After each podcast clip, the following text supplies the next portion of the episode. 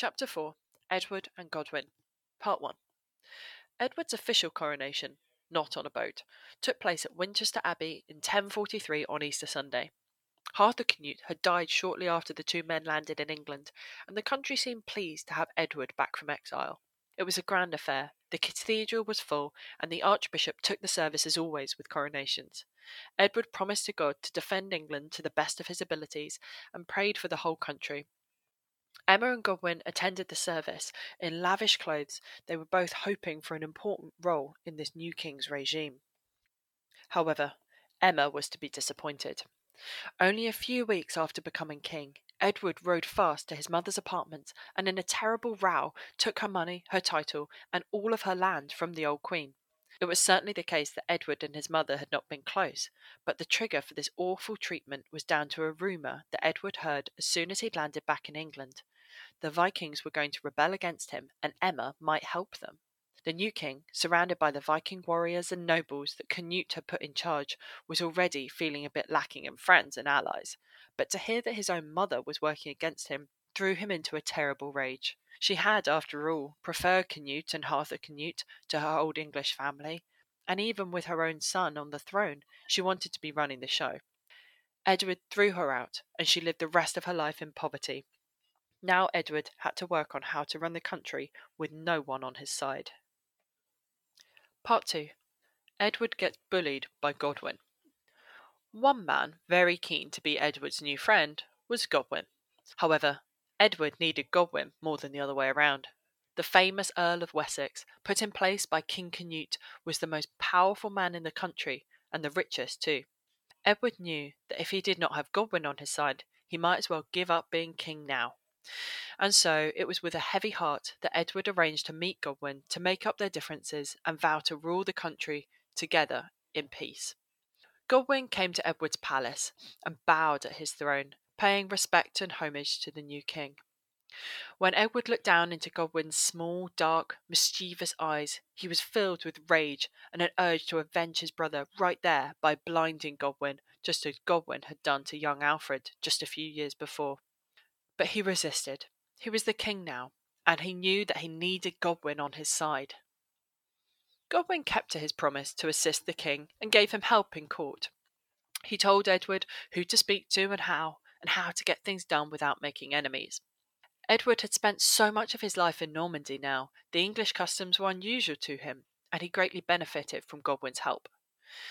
Edward decided to repay the Earl with the promise of land to some of Godwin's many children. To Sweyn Godwinson he gave lands in the Midlands, and to Harold Godwinson he gave control of East Anglia. Noble King, we are so grateful for this generous gift of land, said Godwin in hushed tones.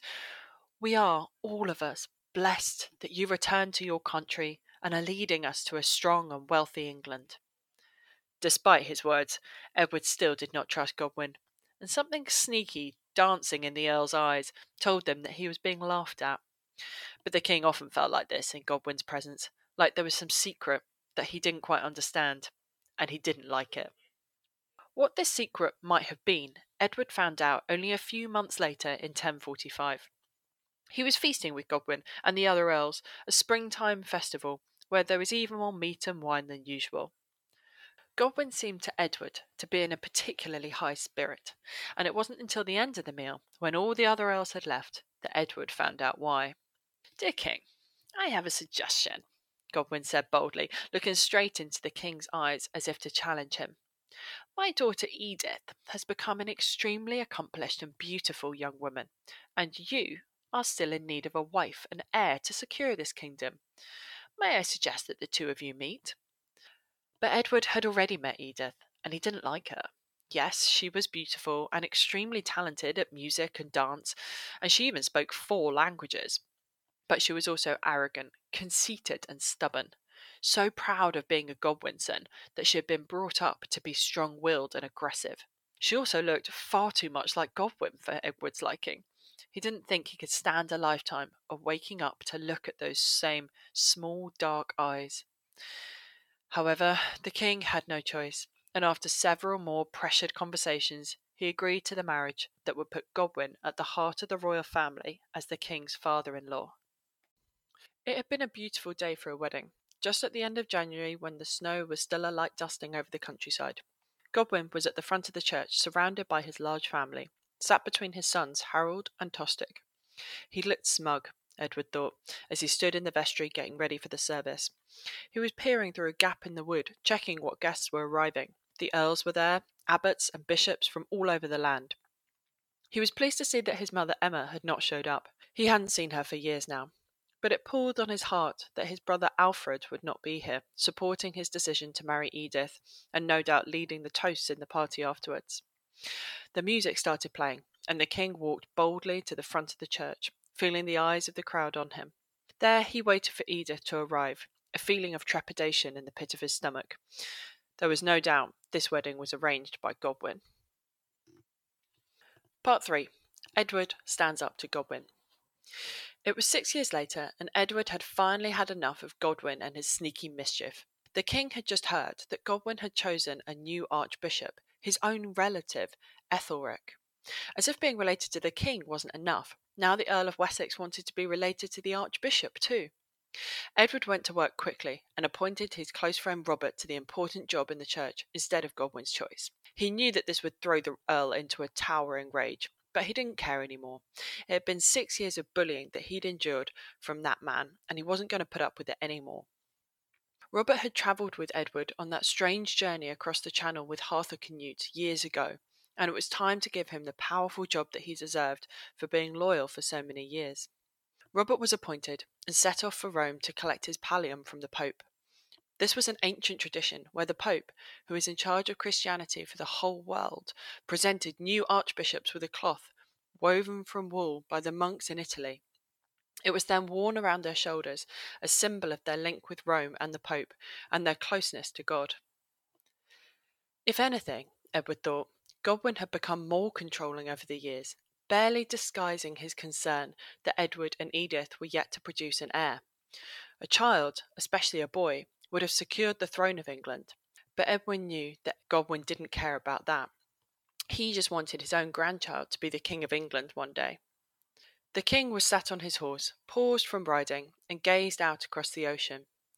It was said that on a clear day you could see Normandy from this spot, but the king wasn't so sure. He missed his time in Normandy when things were more simple and he didn't have pesky Godwins trying to take his power. But even Normandy was a threat these days, Ever since the ruler there, William, had married Matilda of Flanders, the two countries had become united. This force, just over the Channel, made Edward nervous. Surely William of Normandy might soon look to England to take it over and kill him. Then an idea struck the king, one that was so brilliant he was surprised he hadn't thought of it before. Maybe he really was getting slow. To stop Godwin always asking about an heir, and to ensure that Flanders did not invade the country, Edward needed to make an important announcement as soon as possible. He rode back to Winchester as fast as he could, arriving the next day, desperate to tell the court his idea. When the earls and thanes were all assembled, Edward stepped into the grand hall and declared, I have named my successor. If I do not have a child, then William of Normandy is to take over the English throne when I die. This will stop the threat from Flanders and all insecurities about what will happen when I die. And with that, the king left the room with a flourish, keen to get to the chapel and pray. The earls left in the hall were confused and angry, but none more so than Godwin. He had carefully orchestrated a marriage to his daughter. What use was it if William of Normandy was going to take over instead? The country would be ruled by the French, this would be down to him to stop this crazy idea. Part 4 The Standoff Edward versus Godwin. Godwin decided to turn to force. It might be all that this king understood. Edwin called on his sons to raise armies in the Midlands and East Anglia, and he himself called on troops from Wessex. It would be a great army, all ready to fight against King Edward. But Edward had grown stronger over the years and was prepared to confront his father in law at last. He called on the other great earls of England, Mercia and Northumberland, who called up men to fight and rode in the aid of their king. It was September 1051, and the country was on the brink of a civil war as both armies raced towards London. Their camps were set on either side of the Thames, and looking towards the army of the king, Godwin's heart sank. Edwin's army was too strong, it was too numerous. He knew that he would lose this fight, and so best to negotiate instead. It was always something that he had been good at. The disgraced Earl waved a white flag and approached, unarmed, to the riverbank, signalling to Edward that the fight was over. The king had won without even needing to raise his sword. Godwin asked Edward, pleading, What can I do to make up this terrible mistake? When will there be peace between us again? Edward replied, his voice full of hate, When I get my brother Alfred back. The king banished the Godwins far across Europe. From Flanders to Ireland, the whole family were exiled. Edith did not escape Edward's wrath. She was sent from the royal palace to live in a nunnery. She wasn't even allowed the time to pack a bag. The king was in such a fury. And so, at the end of 1051, Edward was feeling rather pleased with himself. He'd finally got rid of the Godwins and all that annoying talk about his lack of heir. He had made the archbishop appointment that he'd really wanted to, and really shown the country that he was in charge, not the Godwins. The best news was that William, Duke of Normandy, had agreed to visit England, and then Edward was to promise him the throne of England. The only problem nagging at Edward was that he still wasn't that popular with the people.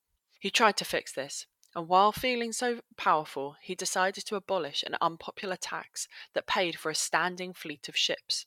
He barely needed that protection now, anyway.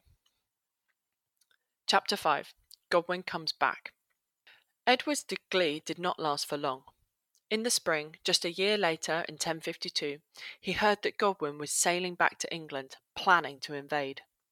The tax that Edward cancelled meant that there were no ships defending England and the country was open to invasion. Godwin had spent the year amassing a fleet of ships, and he stopped off only at the Isle of Wight to pick up his son Harold, who had together gathered more troops from Ireland. Harold and his father sailed to England, past Sussex and through Kent towards London. Just like the previous autumn, Edward was there to meet Godwin, just the other side of the River Thames but this time it was Godwin who had the advantage.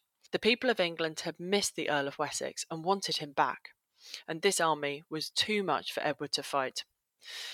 The men came to an agreement, for a second time, where the previous punishment from the king was reversed. Instead of exile, the Godwins were welcomed back. They were given their land, titles, and money, all as if the previous year had never happened. Even Edith was allowed to leave the nunnery and rejoin her husband as ruler of England. It seemed unlikely to Edward now that William of Normandy would ever be the King of England.